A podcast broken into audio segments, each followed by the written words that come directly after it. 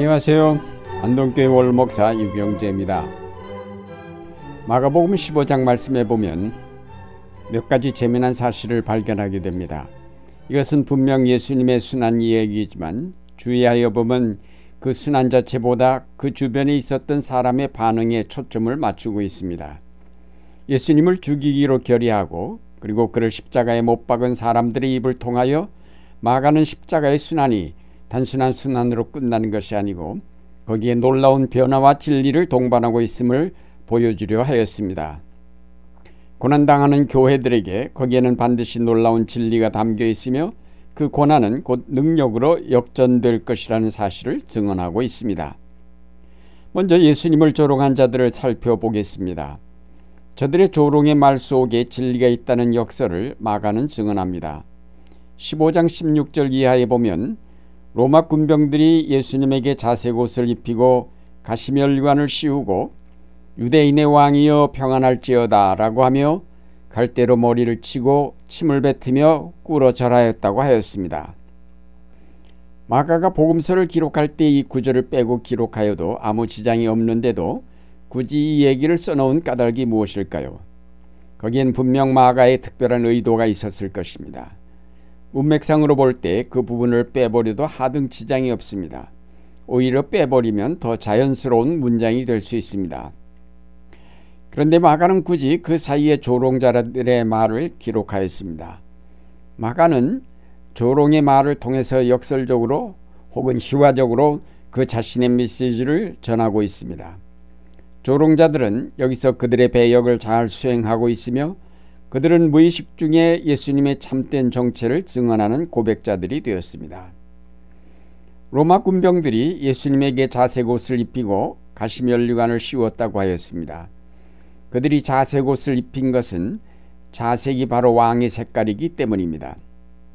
그리고 그들이 비록 가시로 만들긴 했지만 면류관을 그 머리에 씌웠다는 것도 결국 왕을 상징하려는 것이었습니다. 저들은 조롱하고자 이와 같은 장난을 했지만은 사실상 그들은 그들이 알지 못하는 가운데 진리를 증언하였던 것입니다. 그 진리란 예수님은 홀로 면류관을 쓰시고 모든 사람에게 경배를 받기에 합당한 분이라는 사실입니다. 그는 진실로 만왕의 왕이시며 만유의 주이십니다. 로마 군병들이 조롱하는 놀이로 행한 이 의식이 바로 핵심을 찌르고 있다는 사실을 마가는 보여주려 했습니다. 십오 장 이십구 절에서 십자가 형장을 지나가던 행인들은 예수님을 조롱하여 말하기를 성전을 헐고 사흘에 짓는 자여 라고 조롱을 하였습니다. 이 말은 예수님께서 신문을 당하실 때에 거짓 증인들이 그에게 퍼붓던 말입니다. 그 말을 이제 지나가는 자의 입을 통하여 다시 한번 외치게 하였습니다. 그들은 이 말이 우스꽝스러운 아니 정신 이상자의 말처럼 생각되어 조롱의 말로 사용하였겠지만 그 말이야말로 예수 그리스도의 죽음이 사흘 만에 부활로 연결될 것을 증언한 것입니다. 유대교의 율법에 근거한 낡은 성전은 헐어지고 이제 예수 그리스도로 말미암아 지어지는 새로운 예배 공동체가 이루어질 것을 저들이 증언한 것입니다. 아니 마가는 저들의 입을 빌려 오늘 고난당하는 교회야말로 새로운 성전이며 예수 그리스도의 부활을 기초로 한 생명의 공동체임을 확신시켜 주었습니다. 또한 십오 장 삼십일 절에서 대제사장들은 서기관들과 함께 예수님을 조롱하여 말하기를 저가 남은 구원하였으되 자기는 구원할 수 없도다 라고 했습니다. 여기에서도 진리는 드러납니다. 그들이 말한 바와 같이 예수님은 실제로 남을 구원하는 자, 즉 자기 목숨을 많은 사람의 대속물로 주려고 온 구원자이십니다. 예수님은 이적인 능력으로 수없이 많은 사람을 구원하였습니다. 또 삼십이 절에서 다시금 예수님을 향해 이스라엘의 왕 그리스도라고 조롱하였습니다. 마가는 여기서 다시금 제사장이 예수를 신문하였을 때 물었던 질문, 즉 네가 그리스도냐라는 말을 되풀이하게 하였습니다. 예수님은 진실로 인류를 구원하시는 그리스도이십니다. 조롱자들은 알지 못하는 가운데 예수님의 참된 정체를 인정하는 고발자들이 되었으며 그들은 그들 자신이 모르는 가운데 진리에 대하여 증언한 것입니다. 조롱자들의 말이 현실이 되게 하시는 하나님은 결국 이 세상의 모든 역사가 바로 그의 구원의 역사를 위해 움직이도록 하시는 분임을 알게 됩니다. 인간이 아무리 교만하여 하나님을 떠난다 해도 그것이 바로 하나님의 구원으로 가는 길이 된다는 사실은 얼마나 놀라운 일입니까? 사탄은 예수 그리스도를 십자가에 못 박아버리면 자기가 승리하리라고 기대를 했지만 놀랍게도 그것이 바로 하나님의 구원을 완성하는 길이 되었다는 사실에 사탄은 낙망하였을 것입니다. 하나님은 아무리 악이 성하여도 결국은 모든 것이 하나님의 뜻으로 귀결되게 하십니다. 사탄이 아무리 간교하게 하나님의 역사를 깨뜨리려 해도 그 자체가 오히려 하나님의 역사를 이루는 일이 되고 맙니다.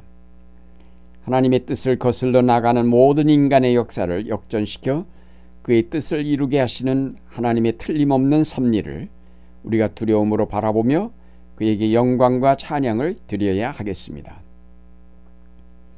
그러나 이런 어리석은 진리의 증언자들과는 달리 처음에는 박해자였으나 십자가를 보고서 변화되어 참된 신앙 고백을 한 사람들도 있습니다.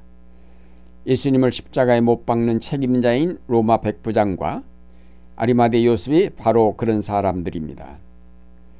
로마의 백부장은 빌라도 총독과 마찬가지로 예수님을 십자가에 처형한 로마 행정부의 대표자입니다.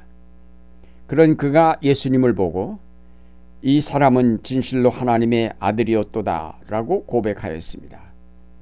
백부장은 십자가에 달리신 예수님을 지켜보면서 그가 단순한 죄인이 아니라 하나님의 아들이었음을 깨달아 안 것입니다. 예수는 하나님의 아들, 이 신앙 고백은 초대 기독교 신앙 고백 가운데 중심적인 고백입니다. 특히 마가복음에서는 하나님의 아들이라는 말은 중요한 용어입니다. 그것은 바로 이 명칭이 마가복음의 제목과도 같은 첫 절에서 기록된 것을 보아서도 알 수 있습니다.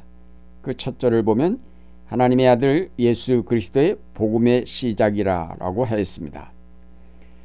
그뿐만 아니라 예수님의 생애 가운데서 가장 중요하다고 생각되는 예수님의 세례와 변화산 변모에서 이 호칭이 사용되었습니다.